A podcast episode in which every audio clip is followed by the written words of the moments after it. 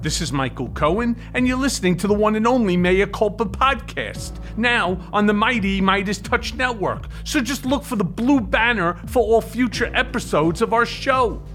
And by the way, this is your last chance to buy tickets to come to see me live with my special guest, Katie Phang, at the City Winery this Saturday, December 9th at 2 p.m.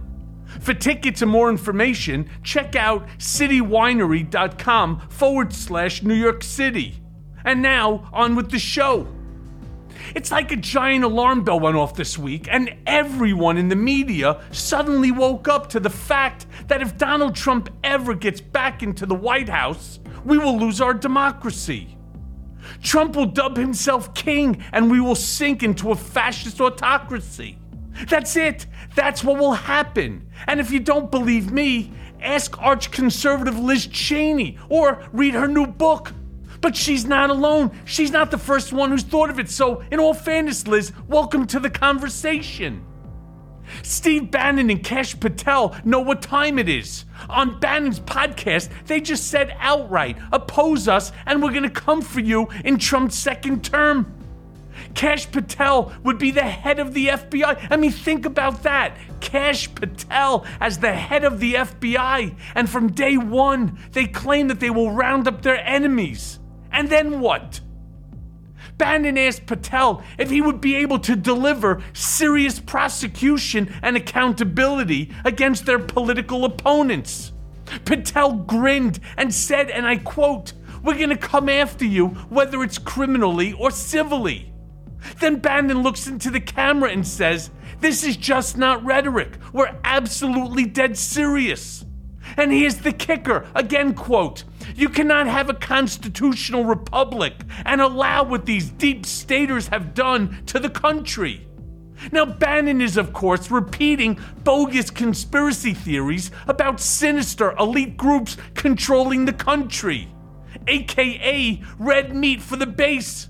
But let me be very clear about something it's not a joke. Now, I was on Joy Reid Wednesday and I said, and again, quote, Trump has got a hit list. He wants to throw his enemies in a gitmo. It's not me saying it, it's not Liz Cheney saying it, it is Donald Trump saying it. And when he says on the first day that he wants to rewrite the Constitution, seriously, what he wants is he wants to strip the power of the judiciary and the legislature and confer all power to the executive branch. Again, that means to him. Then, right on cue, Donald got on Fox and confirmed exactly what I'd said. At a television Fox town hall, Trump, the self proclaimed day one dictator, swung and missed when answering a softball question lobbed by Sean Hannity. So let's take a listen. I want to go back to, to this one issue, though, because the media has been focused on this and attacking you. Yeah. Under no circumstances, you are promising America tonight you would never abuse power as retribution against anybody. Except for day one. Yeah. Except Look, for? he's going crazy. Except for day one. Meaning? I want to close the border and I want to drill. That's drill, not a, that's drill. that's not Oh, no. that's not retribution. I got I'm gonna be. I'm gonna be. You know, he keeps. we love this guy. He says, "You're not gonna be a dictator, are you?" I said, "No, no, no. Other than day one, we're closing the border and we're drilling, drilling, drilling. After that, I'm not a dictator." So that, Trump chose to do a town hall rather than participate in the Republican debate. Because why expose yourself to challengers when you could just get your ass kissed by Sean Hannity? I mean, Trump has never kept his autocratic plans to himself. So the glacial pace of the mainstream media to get what's really going on is incredibly frustrating. We can't treat him like he's a normal candidate. Why? Because he is not. And as I've said again and again, Donald Trump wants to use the presidency as a get out of jail free card. And we simply cannot, let me repeat that, and we simply cannot let that happen. But a new poll of Republican voters nationwide shows that an overwhelming 86% of GOP voters believe Trump will win the party's nomination in 2024. But when asked if they think there is a chance of another GOP candidate winning, only 16% said that there is a strong chance, and 49% say there is some chance. When those same voters are asked which candidates have a chance of beating Trump, they say Meatball DeSantis is their top pick, with 51% choosing him. And only 31% hold out any hope for Nikki Haley. Now, Chris Christie is already dead in the water. I mean, during Wednesday's mudsling of a debate, Christie was still, and good for him, was still the only one who took on Trump directly. But with only six weeks until the Iowa Republican caucuses, Trump maintains a whopping 40 percentage point lead over his closest challengers in national polls. And in Iowa, he leads by over 20 points. So be afraid, folks. Be very fucking afraid. More proof that everything Trump touches turns to shit. Kevin McCarthy, another shithead, announced that he will be leaving the Senate once and for all by the end of the year.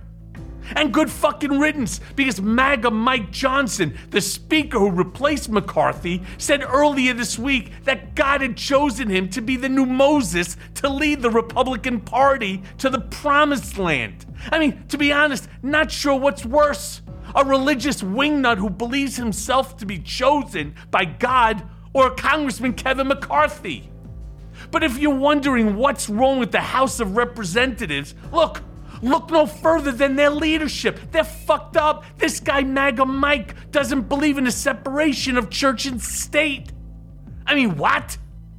And lastly, as the final witnesses are being called, Eric Trump, well, he will not be testifying for the defense in Trump's $250 million civil fraud case. Most likely because he sucked so fucking badly the first time that he got on the stand that going a second time is just going to be even worse.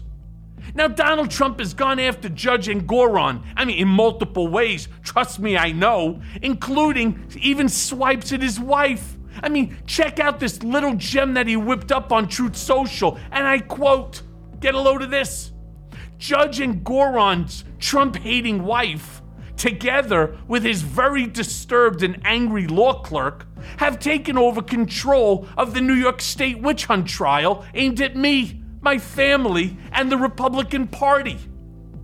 Consequentially, the gag order that had been stayed was immediately reinstated.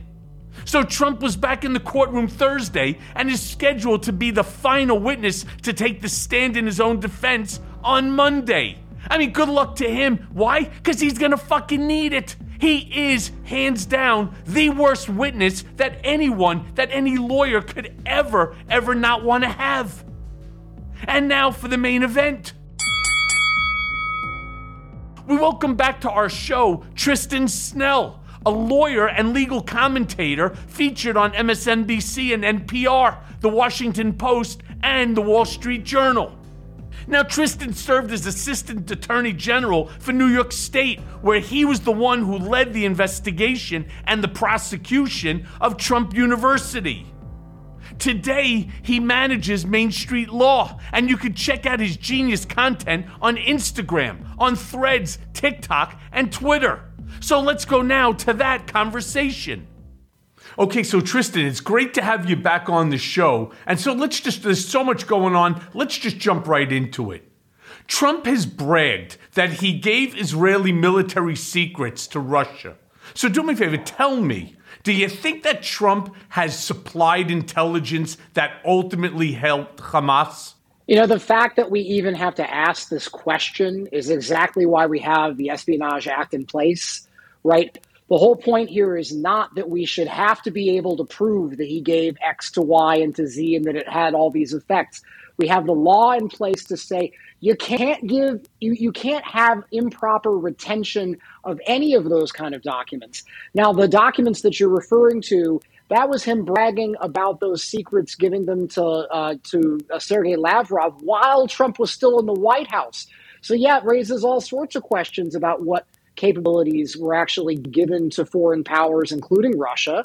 Now, we know that a lot of the other documents that were at issue in the Mar a Lago uh, document stash were documents that had to do with other allies and their uh, and their military capabilities. So, unfortunately, we don't know for sure. But there, there are more questions than answers at this point. But it really looks there, there's quite a lot of smoke, and there might be fire. So, who's going to ask the questions? How do we, as citizens of this country, we are entitled. I don't understand what's going on in Congress, not just on the Republican side, but on the Democratic side as well. And I get that the Democrats are frustrated because the House is right now controlled by Republicans. So any type of investigation that could be injurious to the orange Jesus somehow manages to be ignored. What I'm trying to figure out is how do we demand transparency? I would like to know whether or not the documents that he showed Sergei Lavrov, the documents that he had shown to the uh, billionaire that was the Australian billionaire mm-hmm. at Mar-a-Lardo, or whether the documents that he was waving around, whether or not these things, including the Iran, potential Iran um, attack, yep. I would like to know whether or not these had deleterious effect upon the safety and security of Israel, more importantly, the safety and security of the United States of America. I'm with you, Michael. I really don't understand what's going on with a lot of these things either. Uh, I'm hopeful that maybe there are some things going on that we're not privy to in terms of grand jury investigations going on with DOJ. Uh, you know, there has been a lot of chatter that there is still a grand jury uh, we, well, we know a little bit that there is definitely still a grand jury hearing testimony regarding the uh, the pilfered documents, uh, and there have been there's been chatter that that could result in a second indictment, uh, potentially that would be in a different district like New Jersey or D.C. And I wonder if they're getting into some of these other topics about not just that the documents were retained, which by itself is a felony, but that the documents then, in fact, did make their way into the hands of people that shouldn't have had them, uh, and that some of that could have been intentional. We don't know. I also share your frustration with the lack of aggressiveness or just even assertiveness that we're seeing out of the Senate Democrats. Uh, yes, it's mm-hmm. obviously the house. The, the, house is in Republican hands, and they're going to uh, they're going to they're, they're, going to put the kibosh on anything that comes anywhere near Trump. Uh, However, on the Senate side, there's not nearly enough going on. Only now, it took six months of this year, uh, maybe even longer. It took the better part of 2023 for us to finally get subpoenas out of the Senate Judiciary Committee on Harlan Crow and on what exactly was done with regard to Clarence Thomas and his finances. That's how long that took. It shouldn't have taken that long. I think the first ProPublica piece on Clarence Thomas and all of his sugar daddies came out at some point in like I want to say hmm. March. I'd have to go look it up, but it took that long. It's taken forever. I don't know why we're not seeing more action being taken on here. And I'll throw in one other thing, which is that again, this could be a coincidence or it might not be a coincidence. But we know that the time at which Trump was out was was taking these documents was obviously January of 2021. In the fall of 2021, I think it was October, there was a there was a, a special bulletin put out by U.S. intelligence services saying that there had been an increased number of U.S. intelligence assets overseas. We're talking about we're talking about spies. We're talking about spies, you know, foreign national spies pr- providing intelligence to the United States. That an increased number of them were being killed, captured, or compromised and this was highly, highly unusual. But there was a massive uptick that and that was so large and such a big problem that they actually issued a report about this. Effectively, went public. Intelligence services never go public with anything. They went public with this about nine months after Trump left office. Is that a coincidence? We don't know. Yeah. Uh, you know the old expression "where there's smoke, there's fire." It just seems, it just seems realistic. But you know, for my listeners, I want them to understand a little bit about who Tristan Snell is. you were part of the prosecutorial team against Trump University on behalf of the New York Attorney General case. And there's a lot of similarities between the Trump University case that was done under Eric Schneiderman, Yep. correct? Yes, that's right. And the and the case that's currently right now pending by Attorney General Tish James. Yep. They are both civil cases. Yes. Trump University, there was no criminal uh, process for that. No. That was civil as well. So, on par with that civil case, how do you think that Tish James and her prosecutorial staff are doing? I think they're doing a heck of a job. You know, they're not going to win. Put it this way, I would challenge anybody, even even you and I, Michael, to name any of the attorneys that are working for Tish James on this matter, the ones that have been appearing in court. We don't know who any Colleen of them are. Faherty. Oh, there you go. Okay, oh, Colleen you got you got one. You got one. You have That's good. Kevin Wallace. Oh, that no, yeah, yeah, yes, Kevin Wallace. That's right. We got 2 They're- That's they're pretty two good. counsel. That's pretty good. Thank you. Well, and Thank you very I- much. Well, actually, Well, you, don't- you, you don't have an forget how you an involved un- I You have an was. unfair advantage.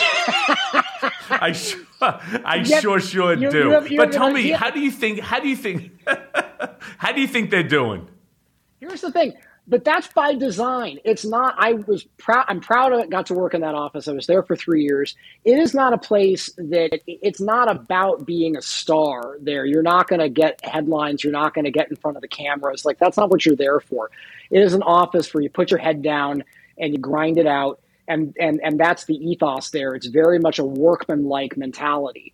And that's what they've done with this case. You're not going to remember any sort of gotcha moments or any sort of like, you know, there's no Perry Mason, there's no Matlock, there's no law and order moments going on in this trial. It's just bricklaying, brick by brick by brick. They're setting up this case. By the way, by the way, again, which they've already won a big chunk of it. But they, they the this mm-hmm. trial, which has been going on and on and on and on, but they're just laying the bricks in the wall, putting them all together. I think they've done a very, very good job of that. They're going to have more work to do on appeal, but I think they've done a very good job. And yes, like the Trump University case, this is a civil enforcement action being brought under what's called Executive Law 6312, which is a uh, which is a key statute that allows the AG's office to go after persistent or repeated fraud or illegality.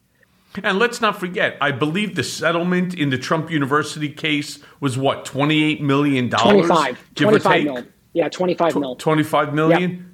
Yeah. Question for you. Did you were you involved in the ultimate settlement? Would you have known where the funds actually came? Because there's always been this sort of shroud of of question that that money was not even paid by Donald. It was by some mega donor who ultimately put the money up for him. That would be something interesting to find out. I believe I've saw number one, I was actually not at the office anymore when we reached the settlement. So I left the office in 2014. The settlement happened in November 2016, and then it was finalized in the courts uh, a year or so after that. Uh, the in terms of who paid the settlement, I believe that I've seen reports that he actually borrowed that money, that that was something he got in a loan, uh, that that's where it came from. Uh, but I would have to go back and look that up. I do think it's overall an interesting question. I think how he pays for anything is an interesting question. And then that brings us to the $40 million thing, which I'm guessing you're probably going to ask about. Uh, but I have some thoughts around that and what it signifies in terms of his ability to come up with cash for things.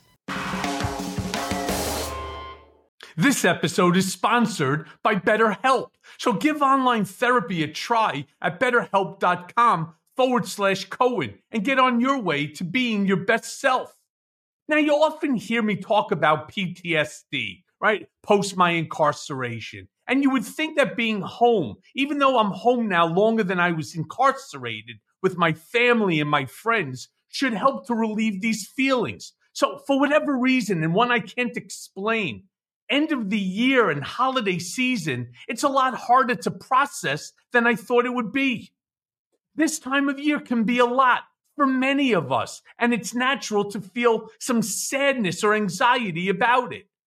But adding something new and positive to your life can counteract some of those feelings. And therapy can be a bright spot amid all of the stress and change. Something to look forward to, to make you feel grounded, and to give you the tools to manage everything going on. Now, for many people, myself included, seeking therapy or opening up to another person, it's a very difficult proposition. So let me tell you what therapy offers. It's helpful for learning positive coping skills and how to set boundaries. It empowers you to be the best version of yourself. It isn't just for those who've experienced some type of major trauma, like I did 51 days of solitary confinement. So if you're thinking of starting therapy, Give BetterHelp a try. It's entirely online, designed to be convenient, to be flexible, and suited to your schedule. So just fill out a brief questionnaire to get matched with a licensed therapist and switch therapists anytime for no additional charge. So find your bright spot this season with BetterHelp. Visit betterhelp.com slash Cohen today to get 10% off your first month. That's BetterHelp, H-E-L-P dot com slash Cohen. You know, a lot of people, especially the Trump team, are criticizing Tish James for her daily, uh, we'll call it like her daily analysis of mm-hmm. the testimony of the case. And of course, Trump's team says it's high, it's just highly um, it, it's just highly wrong for the attorney general to be doing that that she's making it all about her which of course was how she ended up uh, on her platform running for attorney general to get donald and so on. Now of course this is team trump making these you know these statements. What's your position on that? Because schneiderman did the same thing by sure. the way Sure. It, so it's okay for Trump to offer his analysis and, and get on his bully pulpit, get on his soapbox to, to do this, but it's not okay for the elected attorney general of the state of New York. Can't do that. Is that that's apparently the standard here, I guess. Uh, show me an elected prosecutor who doesn't do such things. That would be the anomaly. They're they're they are elected political figures, they need to be actually showing to the people that they're that they're doing the work that they were voted in to do. So of course she's going to do that. It's not improper for her to do that.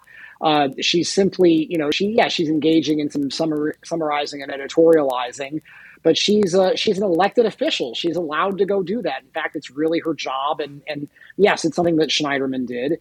Uh, it's something that Andrew Cuomo did when he was New York AG.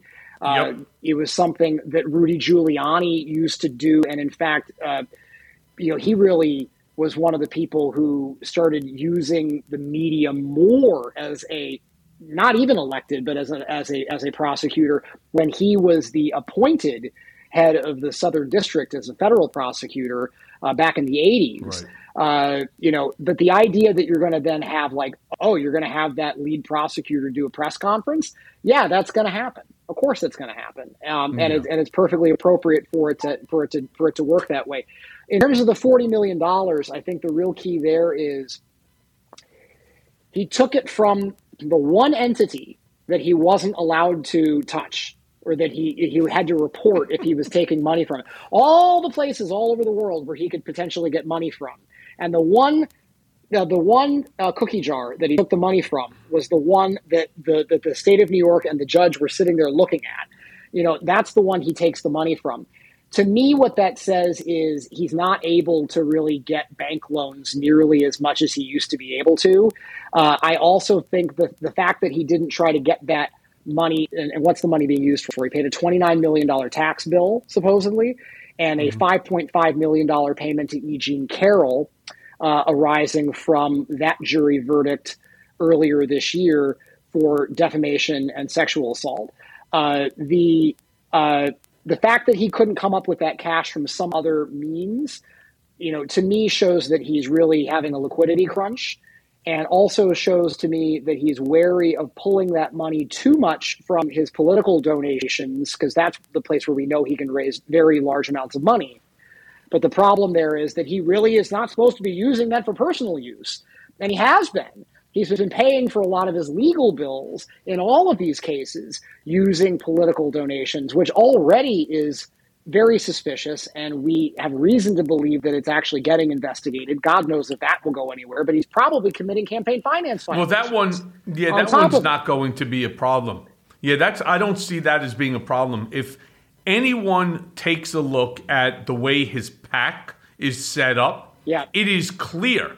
I mean, it is somewhat buried, but it has been made crystal clear by the press that Right. Donald has absolute discretion over 90% of all the funds that come in. That Right. means he can use it for whatever he wants. He could go buy a fucking Bugatti with it if that's what he really wants. Um, you know, there is no, there is absolutely no restriction, and it says so in those documents. So, of course, he would claim that everybody knew that if you gave a dollar, that 90 cents of that dollar, Donald had complete and total discretion over. Yeah. Whether it's right or wrong, that's a whole nother story. Whether it's deceiving uh, or deceitful to your followers, to your supporters, absolutely it is. But I don't believe that this is one that they're going to get him on. I did Yeah. want to ask you a follow up question to the current case with Tish James. So you think that the prosecutors, on behalf of the state, are doing a good job? What about Trump's legal team? How do you think that they're doing? Well, that's an interesting question. I mean, you know, I think that, you know, I'll, I'll say the the weird thing here. Look, I don't think that they're doing a terribly good job overall. I mean, for one thing, uh, it is very unclear if they they either forgot to check off the box on the form that that, that was all they needed to do in order to get a jury trial, or they purposefully decided that they wanted a bench trial and not a jury trial. This was a case in which they absolutely positively needed to get this in front of a jury in front of it rather than rather, rather than in front of the judge in terms of having this trial. And the reason why is because Judge Engoron has also been overseeing all of the discovery in, uh, in, in this matter. And he had already, he is the same judge who a year or so ago, it was a year and a half ago now, uh, issued a sanctions order that ultimately resulted in Trump paying $110,000 for failing to produce documents in this matter. He was the one who was getting annoyed with them because they refused to provide Trump and Ivanka and Don Jr. and Eric for depositions. Uh, he already had no patience for them anymore. The idea that you should be having him try this case was insane. So either they screwed up and filled out the form wrong, or they or they purposefully did this to themselves. But either way, this was that was a, a horrible mistake that automatically lowers their grade. Now the question is, do they get an F or do they get like a D or a C minus? I do think that given their goals, they are kind of weirdly achieving them. Although I think it has more to do with Trump than the than the lawyers. He is, you know, I guess you give a little bit of a credit to to Habba in a way. I mean, here's why: it's it's not really legal; it's it's political, right? There, there are two things that he's really trying to do now because the he's got a terrible case. He has no leg to stand on legally. To be clear, like the one thing he keeps trying to trot out is this worthless clause that he keeps referring to, the fine print, the disclaimer that says, do not trust these financial statements effectively. Uh, the problem is that under the statutory fraud provision that we're working with here, uh, that, they've, that they've actually sued him under, you can't actually get out of that just by providing fine print or disclaimer. It doesn't matter. It, it's still, if it was deceptive, it was deceptive. It doesn't matter if you have that uh, phraseology in there. So he doesn't really have a legal case to stand on here. You know, he could try to win some points on appeal. We'll see. But what's he really been trying to do this whole time? It's all theater. He's doing two things. Yeah. One is trying to goad Judge Engoron into overreacting so that he has something that he can say, oh, the judge was biased against me. I get a new trial. It's a mistrial. Number two is has nothing to do with the case at all. It's just to play his little sad violin and and and and stick his hat out for money from his supporters. I'm I'm being Yeah, the court of public opinion. court of public opinion, the court of MAGA. oh look at me. I'm i'm being i'm being uh, i'm being crucified uh, and and and you need to give me money to save me. That's pretty much what he's doing there. So given that those are really the main goals that he's doing they are kind of doing them. Um, although again trump is really doing most of the heavy lifting there with with his martyrdom act um, and his outbursts so you know uh, so i guess he's he's kind of achieving some goals but is that like does that mean he's doing well as a legal team? Not really. Uh, And I think the fact that they screwed up this jury trial thing is going to come back to haunt them in Well, a very, so very I wanted to. So let me. So let me. Sure. So let me just jump in and ask you a quick question Yeah. on that because I've heard certain people say that even if they did, and it's Alina Habba who failed to, to check the box. We think, that's so right. Yeah. assuming. Yeah. Yeah. I mean, it's been acknowledged that Okay. she failed to check the box. The argument, though, is that even had she checked the box, that it would not have mattered because, based upon the type of case that it is, that it's not a case for a jury trial anyway. It was going to be a bench trial no matter what. And I'm not so sure that's right, but then again, this, this isn't really my area of expertise. These cases, it's usually referred to as a special proceeding under New York law with the AG's office. Uh, the AG's office has the ability to bring its cases as special proceedings. Those are considered to be a little bit different than a garden variety uh, legal action. Uh, and typically, they are not brought as, uh, as as as jury trials. They are usually brought as bench trials. I would have to. It's actually a good question, and I'm guessing that other people have dug even more deeply into this than I have about whether or not that's true. I I know from my time there that it was very atypical for it to be a jury trial, but I don't know that it was impossible for it to have been a jury trial. I think it could have been something where they could have moved for it and they might have succeeded at getting it. Uh, but I also I hear that though, it, so it's possible that that's right. But I also kind of he, I also hear that, and I kind of feel like that's somewhere in there. That might be some after after the game rationalization for why they didn't check the box off. That might be bullshit, but I'm not sure.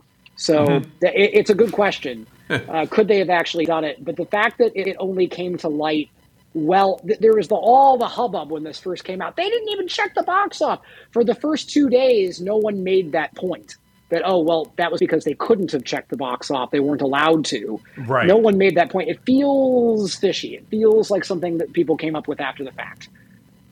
Tristan, you know what's going to be really funny is after Donald loses, and he will look, he's already lost the He's liability lost. portion right. of this case. He's lost Yes. that. This is now a case based upon damages, the disgorgement aspect Yes. of the case. And I personally, and being that I had been involved in this trial, I think that Trump's lawyers are doing a terrible job uh, in terms of reducing how much Judge Engoron can disgorge the Trump yeah. Corporation based on, you know, having people come in and make claims that are completely irrelevant to what the judge is looking for certainly doesn't advance anyone's belief that they have a clue on how to limit how much money that Donald, the Trump Corporation, will have to pay. So I personally find that they're doing an absolutely terrible job. The one thing that I agree with you on is the fact that they are absolutely playing this for a court of public opinion. And that's that's what he's going to do. He's going to try to ride this all the way to the end, um, Yep. and hope that there will be an appealable issue. They're going to Yep. try. My question, though, I wanted to ask you: assuming that it comes out to the 250 million, I think it's more because of penalty, interest, and so on. Mm-hmm. Um, how much? Let's assume it's just the, it's the 250 baseline that Tish James put in her complaint. Mm-hmm. Now he files the appeal. We already know that, even if it's for a dollar. It'll he be- yeah. files the appeal. Yes. How long do you think that appeal will take before which the appellate court? And does this go Yeah. to the Second Circuit? Uh, And if it does, how long? It won't. It will go to so it will go to it's a state court case. It's being it's being tried here in Manhattan. uh, New York County. So it's a New York County Supreme Court, is what it's called, is basically our, our district court here. Uh, and then from here, it goes to what's called the Appellate Division First Department. So for uh, for listeners, uh, it's akin to like the circuit court system, but within New York, we have four de- departments based on the geographical region of the state. And that's the intermediate right. level. Number one is court. Manhattan, and, num- and, sure. and, and, and, and yeah, and the first department covers Manhattan. It's going to go there, and then from there it would go to the New York Court of Appeals, which is our state's high court. Um, and it, from there, it could go. You can you can you can apply for uh, cert to go to the Supreme Court to appeal a state court final opinion, um, but they're not granted very often. And I don't think they would get granted in this case. The Supreme Court, I would believe, is not going to take on this matter. The Supreme Court, U.S. Supreme Court, usually stays away from uh, hearing appeals of purely state law matters. There is no federal law involved in this matter, so it's unlikely that the uh, U.S. Supreme Court would weigh in. So, whatever the New York Court of Appeals does is probably going to be the final word on this matter. I think that this could take at least a year, sadly. I think it's going to be a long process. It's it, the appeals courts in New York do not work super quickly. They don't really work that quickly at the federal level either. Uh, these things take time, sadly. And so I think we're, we're going to near the end of the trial phase for this matter. There's going to be a bunch of post trial motions, but then I think we're going to end up in an appeals process that will be frustratingly lengthy. Yeah, which is exactly what Trump wants. You know, know, just it's delay, push delay, it, delay, delay. delay, delay. Well, if he has Yeah, no that's, other that's cards the absolute play, game. That's right. Yeah, and that's you know that's sort of a, a, a through line that I talk about. I talk about the the Habba, the box checking thing. I talk about the counterattacks, and I also talk about the delay factor of this. That's all through the, the, the book that I just did that's coming out. Like we get into all of that because that's like the delay thing is really part of the key. It helps him with statute of limitations things. It helps him with kind of you know being able to keep raising money in the meantime. In this case, he's trying to kick any can down the road to post November 2024. He wants any of these da- damaging things to happen to him if they're going to happen. They want he wants to have he wants to have them happen in 2025. That's his goal right now. So what this also means though is all of the good things that have already happened. The finding of liability for fraud, the finding that the cancellation of corporate charters is a, is an appropriate remedy that sort of the, that could result in the uh, in the receivership and liquidation of most of Trump's New York properties. All of that is going to get that is all on pause right now. It will probably remain on pause or, or stayed, as it's called, pending the appeal. I don't think any of that is going to take place until the appellate process is played out, which I, I do think is going to take at least a year. Yeah. So let me ask you this then, because Yep. I've often said that the motherload of documents that Trump was hiding at Mar-a-Lardo, that he was going to use them to benefit himself. Get out of jail free card, sell them to the highest bidder, use it, you know, to obtain some sort of a benefit. And I believed that he would somehow, again, try to leverage this information. In your opinion, you think that he sold or traded that information? Obviously, there is a case right now that is pending, and it is a criminal case. What are you hearing about this, and what's your opinion on it? You know, I think purely in my opinion, I think that there is a I think there's a I think there's a pretty good probability that he actually did give them that. Did he was money exchanged?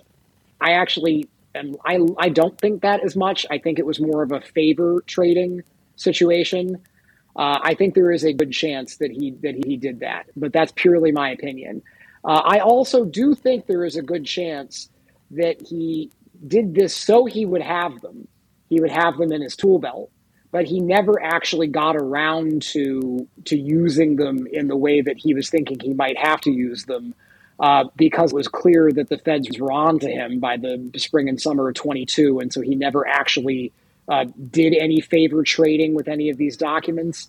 But what he was doing clearly is he was waving them around or referring to them or talking about them as a way to look impressive to people. It doesn't matter that he was the frickin' president of the United States. He still is so insecure that he felt this like gnawing need to puff himself up in front of random guests that show up at one of his properties and like talk like he's a big guy still. And it's like, and thereby he was showing these things off. But was he then actually using them to trade for favors? I look, I do think that there's a good possibility that he did so.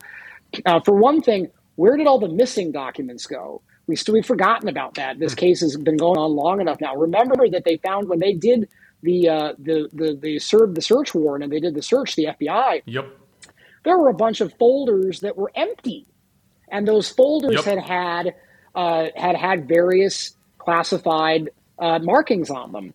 Also, as a number of people have pointed out, a number of those documents that they did find, and then they took photographs of them on the floor with that hideous carpet. We all know that picture. A number of those photos, uh, a number of folks have, that, that know more about national security stuff than I do have pointed out that a number of those documents look to be copies, not originals, because in the original, the the that colored border would go all the way to the edge of the paper, and they don't in these uh, documents that were there on the floor. So those are not the originals; those are copies. If that is true, I don't know that that's true, but if that is true, it raises more questions about like, well, where the heck did the rest of these documents go to? Okay. So there are a lot of question Right. marks there that make me believe that there's something else that we don't know. Okay, so here's the scenario. Yeah. the way I see it. It's actually one of the reasons why I do truly want to throw my hat in in primary Jerry Nadler for the 12th congressional district here in New York. I'm dead serious about it too. Yeah. If my wife would give me the thumbs up, I'd be in the race tomorrow. I'm not joking you. And I'm going to tell you why. Because we know we know that there were empty file folders.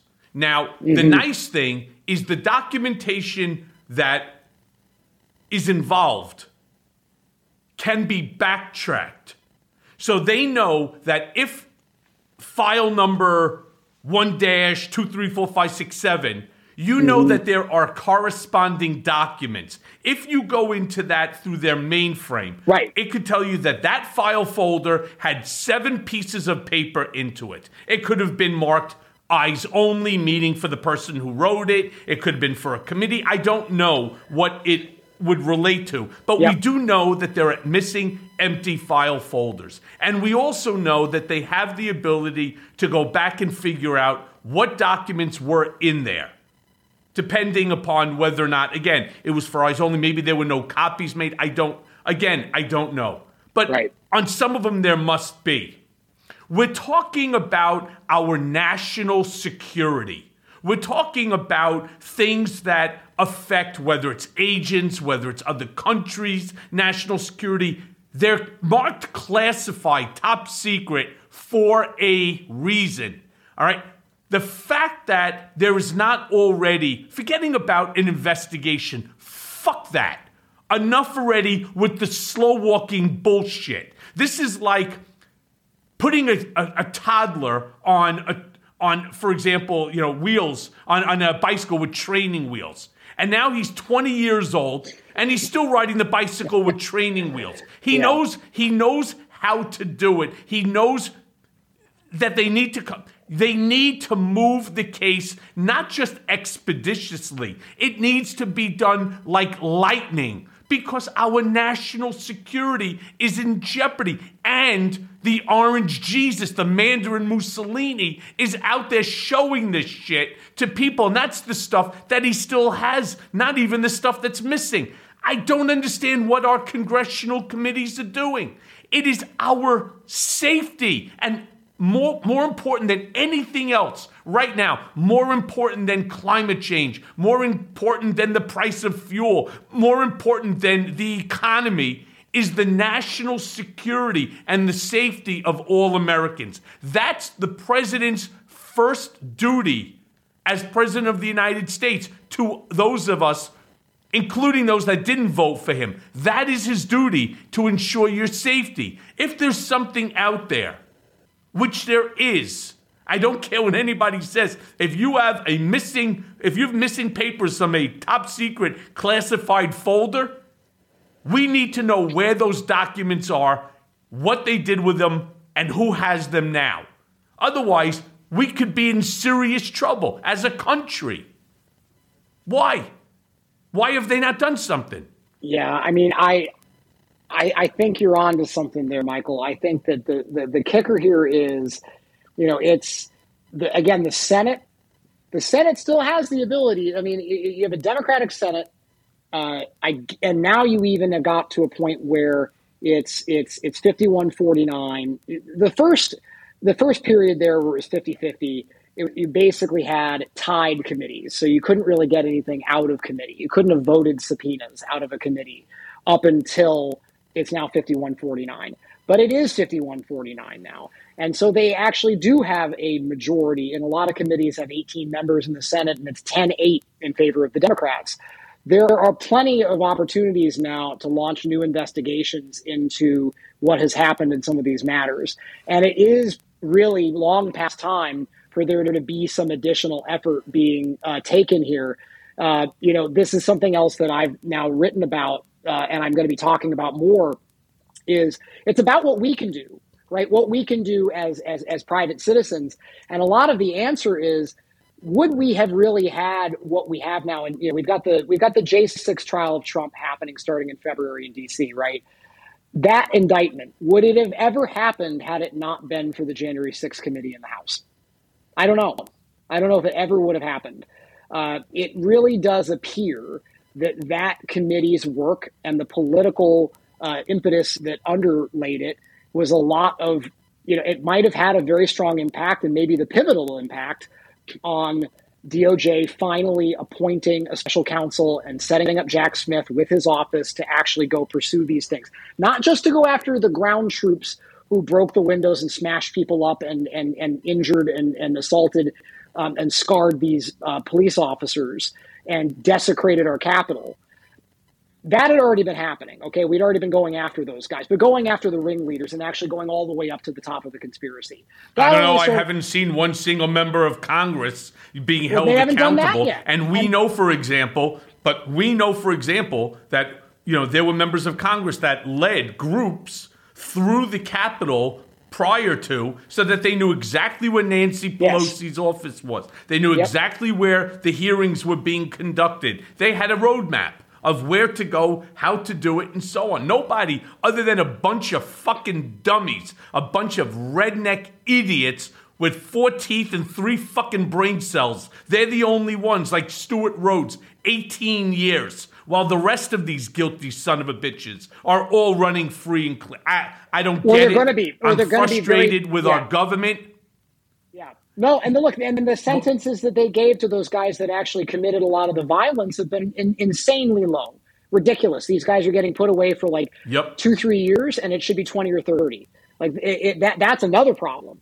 Okay, but to get back to your point about the Mar-a-Lago case, look, I do believe that the that you know, a lot of our job to try to move these things along, we need to we need to insist on the justice and accountability happening. We can't just put these people in office and then hope that they're going to do a good job. Like we need to keep up public pressure to make sure that these guys have the courage and the wherewithal and the resources to be able to do their jobs. Um, and if they if they don't seem to have that backbone, we sometimes need to provide it for them. And I think that that may be what we need to do with some of these matters if we think that they're going too slowly.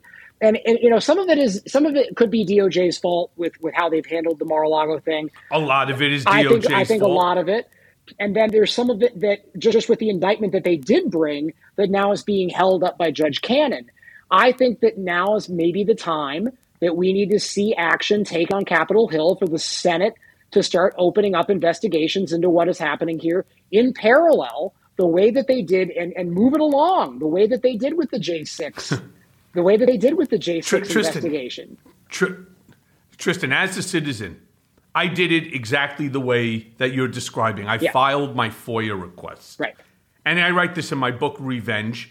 I filed the FOIA request. They come back with a response. There are no documents that are responsive to your request. Right. I know they're lying because somehow I had four documents that were exactly responsive. So I turn it over to counsel who files the action.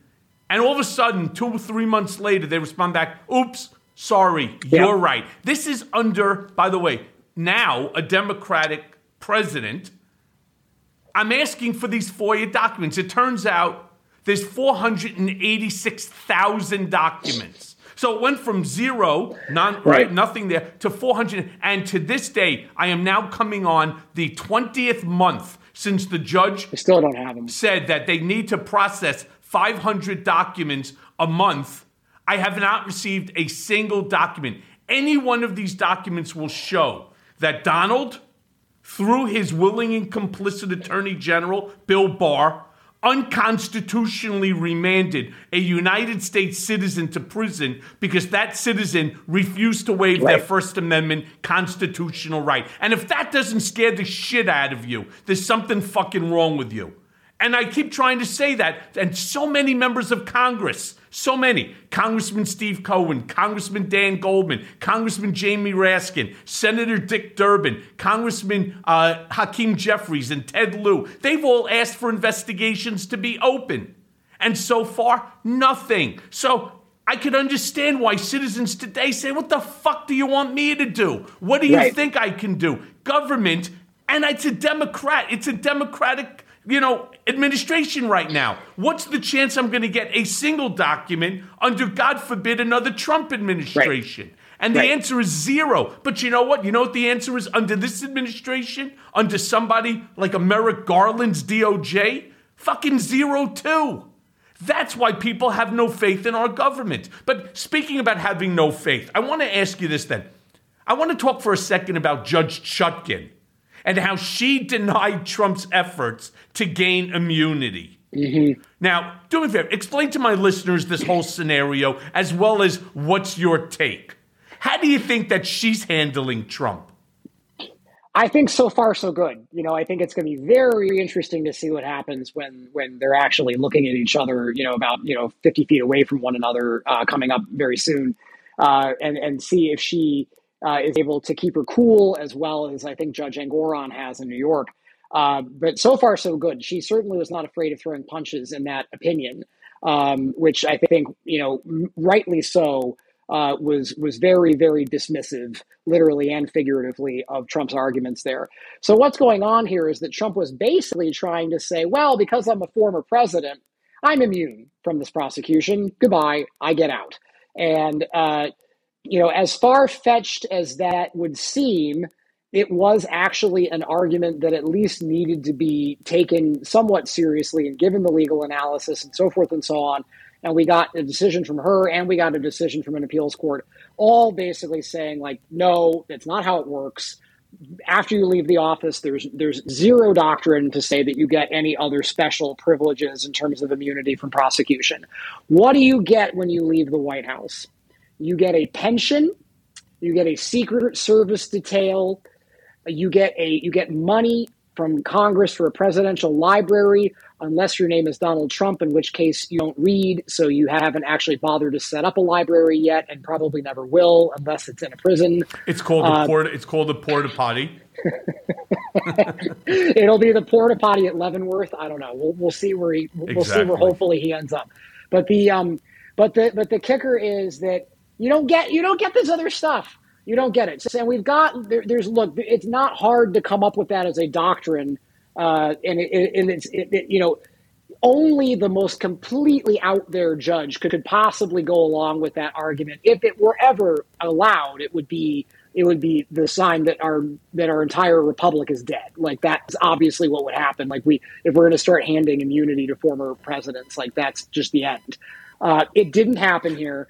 I like the, I like I like the decision. The decision. yeah, I like the statement good. that she made Yeah. in that decision. Which was like, you know, it is not a get out of jail free card for the rest of your life simply Nope. because you were the former president. I just thought it was not only was it comical, it was really poignant.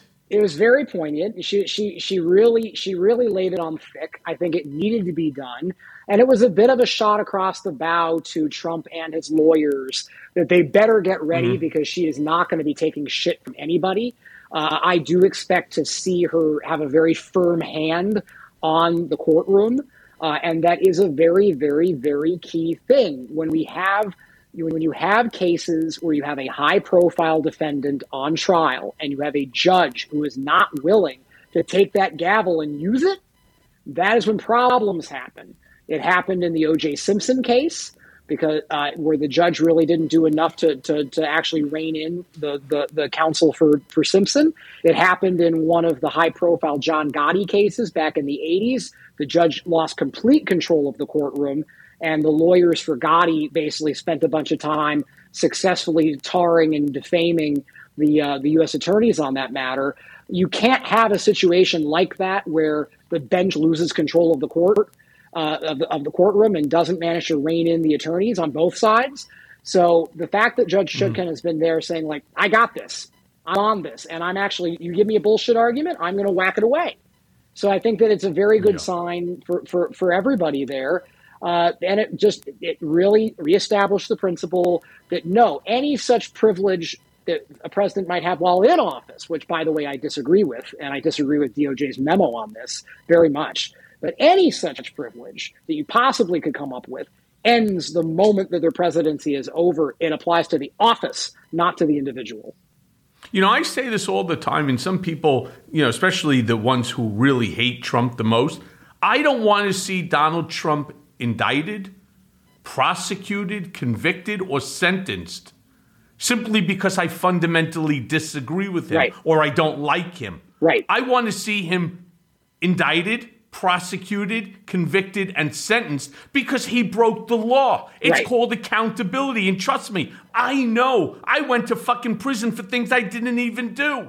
And every day I fight in order to educate the uneducatable the idiots that are out there that oh you're a liar you're a rat you're that i mean those are all trump's words they refuse to acknowledge i never paid karen mcdougal but yet i was charged i never committed tax evasion though you know it's a tax omission you know unlike is, yeah. it's I'm not even going to get into it because I yeah. talk about it all the time. It's obviously I wrote a whole fucking book on it. You know, right. let me let me jump into something even more important for my listeners here because there are some, and I think you'll acknowledge this. There's some really very very capable prosecutors who have now um, they have Trump in their sights. Mm-hmm. Which of so. all of these cases, and sometimes it's very hard to keep track, but which of the cases do you think will have the most impact on his future? And do you think that he'll ultimately end up in jail based upon any one of them? Yeah, that's a that's a that's a very good point, and yeah, it's, it's kind of where I end up at the at the sort of tail end of of, of my book, taking down Trump. Uh, to, in the epilogue, I start, you know, I really talk about all the different cases and where I think they're headed, and and I think that the overall arc is that before the New York AG's office in the Trump University and Trump Foundation cases really showed that there were ways to kind of you know score some hit points on the Death Star. Not a lot of people were were, were, were beating him. Very little, you know, almost never.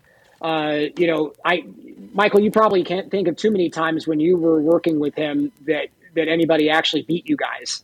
I'm guessing probably just didn't no. happen. No, in, in fact, in fact, if it wasn't if it wasn't for the, the whole presidency, I'm not even sure that the New York AG's case against Trump University would have resulted in it, the success it that it, it that it did. It was going to go to trial, and it might not have won and then the uh, the civil case in San Diego was going to go to trial, and it might not have won. Definitely, the fact that mm-hmm. he the, the, look after November, after November, after the November election, and he was declared the winner. That was when the settlements happened. He didn't want the distraction right when he was about to go to the White House. Uh, and yeah, it, it, in all fairness, Tristan, in all yeah. fairness, he knew he was going to lose. Yeah. He knew he was going to lose. Right. But and what he didn't want is he didn't want that loss right. while he was president because that, of course, it. would diminish his right it, his inflated ego. But please continue. Yeah. yeah it would have been embarrassing. Yeah. There, oh, there is definitely a chance that, that that he could have beaten uh, the plaintiffs in both of those cases, including the AG's case. But I think that until then, though, until you saw those victories happen in 20 in 2017 is when the Trump University case went final. 2019 is when the Trump Foundation case resulted in that settlement and shutting down mm-hmm. the foundation and, and all of that. Until those cases, you didn't really see a lot of prosecutors even try to go after him, or if no. they did, they kind of backed away. You didn't see private litigants really succeed too much against him until that point either. Now I think we've seen this is what tr- taking down Trump is. It's a playbook for people being able to see like how do you actually beat him in a prosecution or a litigation and like you said the people that have their sights on him now they clearly understand the playbook they understand what they need to do they've been following it um, and and now you're starting to see the results of all of that and so i think that if I had to say, I really think that this case in DC uh, before Judge Chutkan is is really I think that's going to be extremely powerful. It is a very narrowly drawn case. They did not indict him with a, with a ton of charges, but I think that that was on purpose. They really went lasered in on the on the I think it's five counts that they really thought they could get him on, that they had him dead to rights on. And I think you're going to see an enormous amount of very powerful testimony. Uh, the uh, headliners are going to be people like Mike Pence and probably Mark Meadows.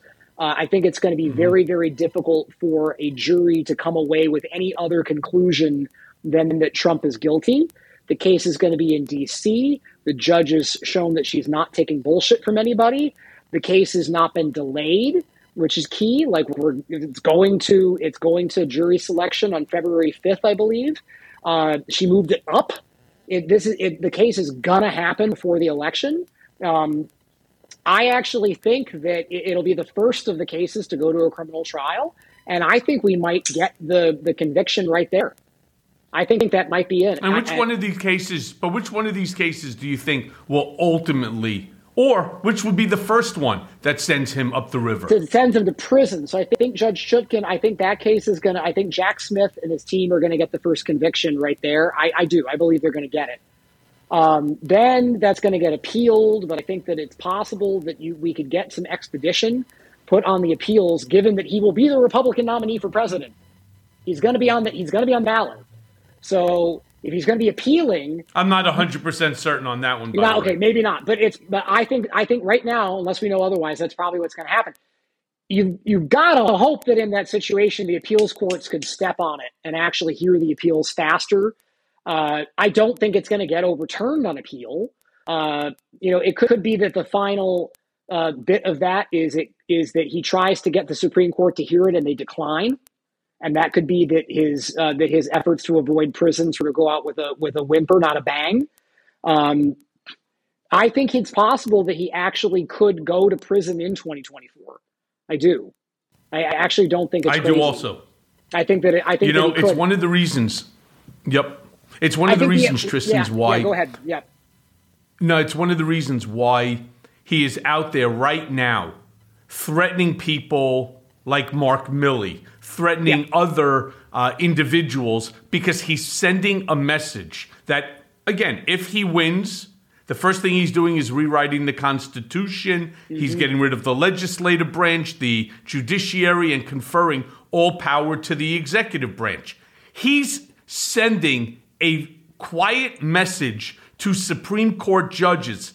I don't give a flying shit about you and your fucking black robe, especially those of you who I appointed to the Supreme Court. If you do me dirty, I'm going to I'm going to send my task force when I have that power. We're going to show up to your house, we're going to lock you up, and we're going to send you off to Guantanamo Bay. The same thing that he's saying to the uber uber rich your money is not your money, right? When the United States government, the power, the full power of the government is in my hands, you will be in serious trouble. That's what he's doing. Yeah. Yeah. I mean, the, the desperation is really key here. And then, yeah, and then he, I think he's doing, there's a lot of message sending. There's a lot of witness intimidation. That's a lot of what this is. is oh, yeah. He's sending messages to, to all these people that are about to testify against him. Uh, so there's that one. And then I think, look, I think we're going to see a trial in the Atlanta case at some point in the spring. Uh, you know, I think that one, I think they've done a really great job I think that they've done they've pulled together an enormous amount of material and they've gone after all of these other defendants, not just Trump, and it was a Herculean effort that they've undertaken for themselves. That said, I do worry about that office, the Fulton County DA's office, and them having. Uh, I think it's been really like they deserve a medal for what they've done with the resources that they've got versus the feds because they have pulled together an even bigger case despite having way fewer resources. Uh, I still think that they're going to be able to get a conviction in that matter too, but it's a bigger case and there's a lot more moving parts. And I just think that it could get delayed a little bit more. And so it might not be the winner, so to speak, in terms of what's going to get the first conviction, first sentencing. Um, I don't have any. Now, look, I think that if, if the Mar a Lago case were being brought in front of a normal judge, that case would have been almost done by now because it's it's really yep. cut and dried. The evidence is extremely overwhelming, and they've got so much good material. And I they've got videotapes. They've got the IT guy who was told to delete the videotapes. They've got an enormous amount of stuff on him there. And but the problem is Judge Cannon. So I don't know if that one's going anywhere anytime soon. Uh, and then it's been very clear that in the uh, in in the case with that, that you'll be testifying in, Michael, that that case the judge has made it clear that they intend to take a back seat to these other cases.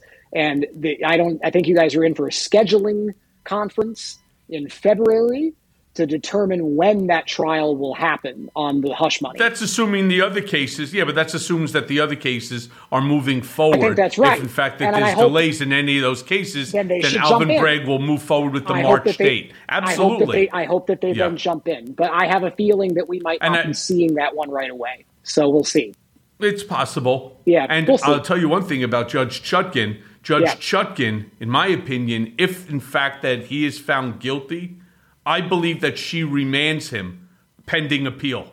I don't think that he gets bonded Oof. out. I think that there's a whole series of things here that she can and will do, uh, specifically under the guise that he's a flight risk. He has not one but is. two airplanes. Yeah. He's got dozens and dozens of of uh, friends who have private planes. He's got property overseas. He has people who he can turn to. Uh, yep. Like Mohammed bin Salman, or maybe his best friend now, uh, you know, the the president of Hungary, right? Uh, yeah, Orban. I mean, there's plenty of places that he can go to avoid extradition, and I could see her based upon his actions and the attacks on judges and staff and and the families and witnesses, and so I could really see her uh, doing something like that. But Tristan, look, as the hour comes to a, you know, comes, it, it's so, it's we can get lost in this for hours because yeah, I got yeah. about at least a dozen more questions for you. I want to ask you this at the end: What are the chances? that the supposedly bipartisan group, No Labels, will disrupt the 2024 election. I mean, who does somebody, for example, like Joe Manchin hurt more, the Democrats or the Republicans? Oh, that's a good question. I mean, look, I mean, my, my, my sort of initial response is I don't really, if, if they're banking on Joe Manchin to be a vote getter for them, then go ahead. That's that's great in my opinion. Manchin is not a very scintillating personality, so I don't really see him being able to get a lot of votes based on his performance. If they want to run him, though, great. Uh, you know, uh, if they want to run him with you know Kyrsten Sinema, given that she's not going to win that Senate seat, uh, her fundraising is is terrible. She's not actually getting Republicans to support her in Arizona or with money. Um, go ahead who is it really? I, I don't know that they're really going to, to, to, to, disrupt things too, too much. But the problem is that even a little bit of damage might be very, very problematic. Who will they take more votes away from? I think it's an open question. I think at the end of the day, there's a lot of people that would, uh, that are not going to be able to bring themselves to vote for Biden. They would stay home or hold their nose and vote for Trump, who might be willing to then support uh, you know, no labels or something else. Um, I don't know if people mm-hmm. that were already planning on voting for Biden are going to are going to vote for no labels. There's got, there going to be some, but I don't know if it's going to be in enough numbers to really do a lot of damage. Uh, and at the end of the day, even if they pull like a couple percentage points nationally, Is it going to be enough to tilt the balance in any particular state? I don't know. You know, I look. I'm, I'm not super worried about them, but it's obviously something that bears a lot of uh, watching because it even a small even a small problem here could have catastrophic effects. You know, I don't think that the election is going to be as close as media right now is portraying. In fact, and you know, I'm a skeptic of the media. I was when I questioned Brianna Keilar with the famous Says Who. Interestingly enough, I was right.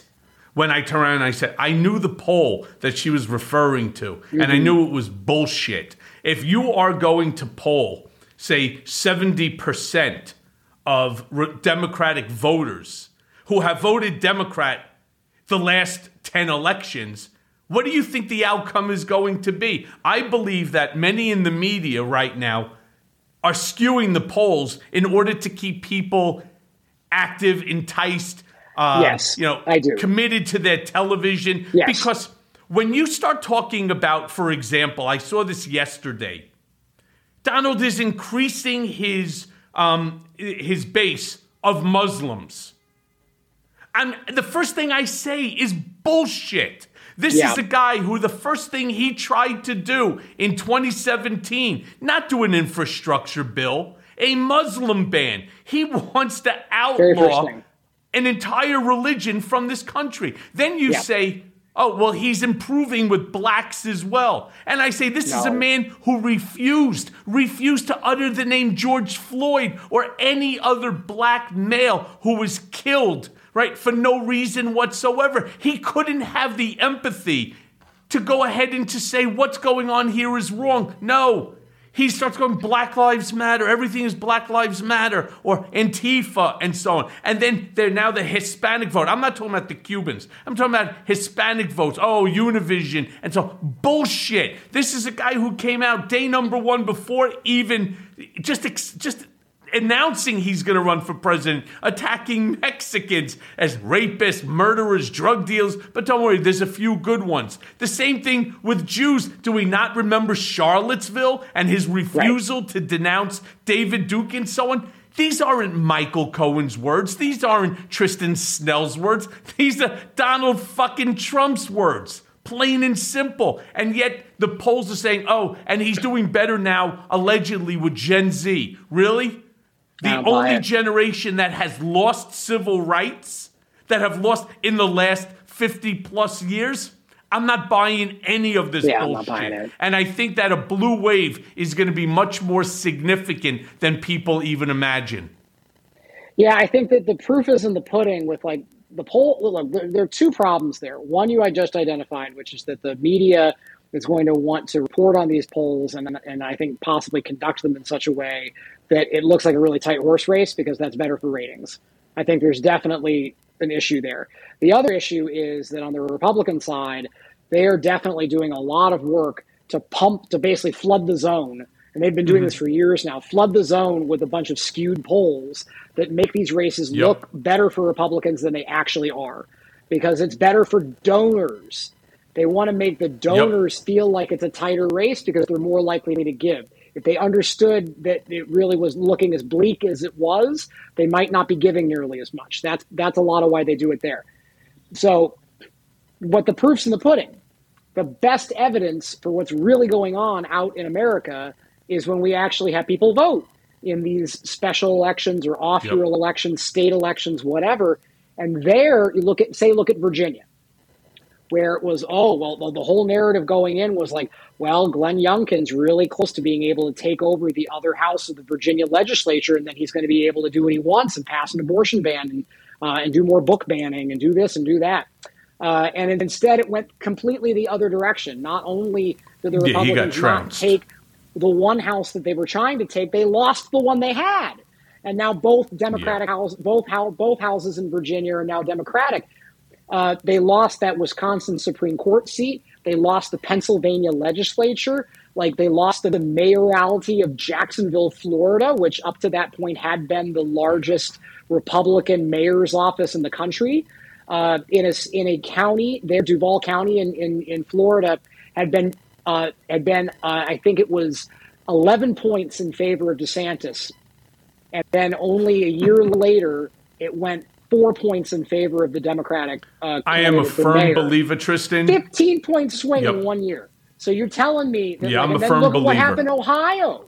In Ohio, where it's Yep. like Ohio was like, great, now abortion's in our state constitution. And by the way, we're legalizing weed while we're at it. It's like, do they really think there's this massive red wave out there that wants to return Trump to power? Like, look at what's actually happened when people have had to cast a ballot. If you extrapolate from that, and then you look at the fundamental economic numbers, which are the best that they've been since we started keeping all of this data in terms of GDP growth, high inflation, mostly back to normal, employment at historic lows. If, if any other president had those fundamental economic numbers, you'd say they were going to cruise to reelection. The numbers for Joe Yeah, Biden would- right now look better than they did for Ronald Reagan in 1984 Yep. when he had his big landslide. They put him So- up on Mount Rushmore. Tristan, Yeah, let me to. thank you, my brother. Yep, they would put yeah, not Donald. They would put Joe Biden up on Mount Oh, Rushmore. yeah, yeah, exactly, If anybody yeah. had his numbers, Tristan, let me thank you, my brother, for joining us. There's going to be a lot more to talk about um, as more of these cases. So I hope I'm going to ask you to come back. We're going to talk more about as additional decisions uh, start coming, maybe even another indictment soon. So, Tristan, thank you, my friend, for joining us, and I will definitely, definitely be speaking to you again. Thank you. Thanks, Michael. Take care. And now for today's mea culpa. I mean, lots of stuff pisses me off. You all know that. I have very little patience for this shit. But gun violence, gun violence fucking drives me abso-fucking-lutely insane. Why? Well, because I asked this. What kind of society sacrifices their kids in favor of firearms? 630. Let me say it again 630 mass shootings to date in 2023. I mean, how many days are there in a year? 365? So that's like two mass shootings a day. And Wednesday, minutes after Republicans in Congress voted against safe gun laws, well, guess what happened? They voted against universal firearms background checks, legislation that 90% of Americans support. And then, then, just three hours later, there was another mass shooting, this time on the UNLV campus. So I'm gonna say it again. Three hours later, three people dead, one seriously injured on a crowded college campus. All right, let's stop for a second because seriously, folks, when will it fucking end? And when they say the problem isn't the guns, it's the people shooting the guns, that's fucking bullshit. Enough. Guns are actually the problem. And it's not just guns, it's guns and Republicans. I mean, guns don't protect themselves, Republicans do. And they refuse to listen to voters. Voters just don't pay like the NRA. I mean, we pay with our lives if, God forbid, a million times we get caught in a mass shooting. But the NRA, they simply pay with cash. As tireless gun safety advocate Senator Chris Murphy said after Wednesday's UNLV shooting, and I quote, this carnage is a choice. Maybe not yours and mine, but this is what Republicans want. A society that lives in fear of itself. Now, according to the New York Times, most Republicans in the Senate represent deeply conservative states where gun ownership is treated as a sacred privilege enshrined in the Constitution. A privilege not to be infringed upon, no matter how much blood is spilled in classrooms and school hallways around the country. So here's the question, my friends how do we change that narrative? We need to, because shooters aren't picky about whose kids they kill when they go on these fucking rampage.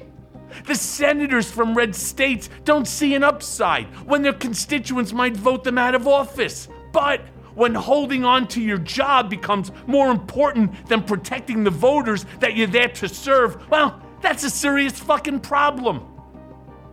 Guns are code for power, and Republicans are losing the culture wars. So, what do they have left? The power to take us all out.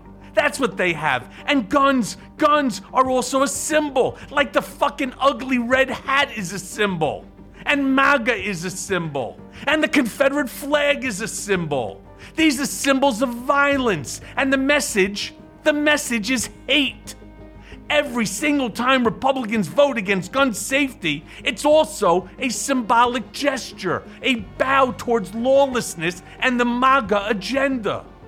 And the message is most certainly hate. So let's let's all do this. Let's turn the tide with a gigantic, gigantic, giant blue wave in 2024. That way, they don't have to worry about their decision on gun violence. Let's kick their asses right out and put people on that believe that more important than their jobs is life. And as always, my friends, thanks for listening. Mea Culpa is written by Paula Killen. Our managing producer and editor is Lisa Orkin. Mea Culpa is a Midas Touch podcast, executive produced by the Midas Touch Network and LSJ Media Group. Make